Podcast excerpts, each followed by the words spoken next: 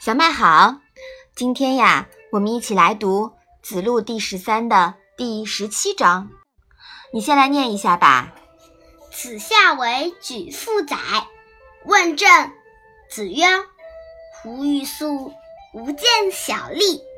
欲速则不达，见小利则大事不成。”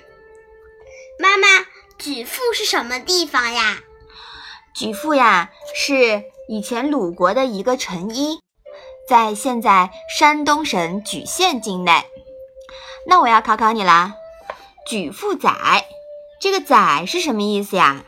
宰是一个官，嗯，是一个官职，对吧？嗯，嗯，好，那这一章啊，讲的是什么呢？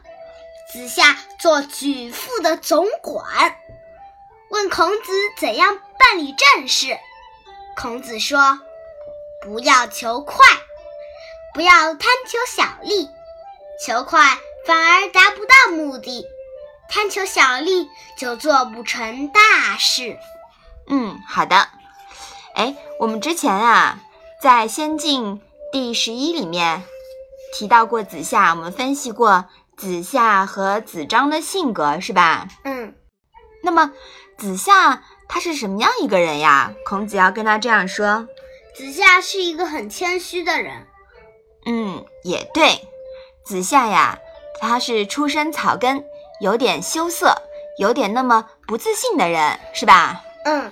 所以呀，孔子要求子夏从政，不要急功近利，否则呢就无法达到目的；不要贪求小利，否则就做不成大事。要从广度、深度来看问题。不只关注眼前，这是孔子针对子夏小人如倾向所做出的建议。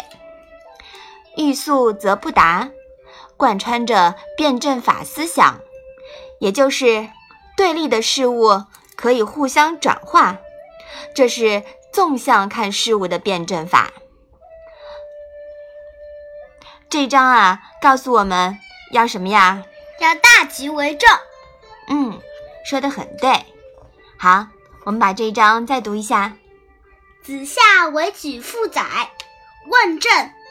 子曰：“吾欲速，吾见小利。欲速则不达，见小利则大事不成。”好的，那我们今天的《论语》小问问就到这里吧。谢谢妈妈。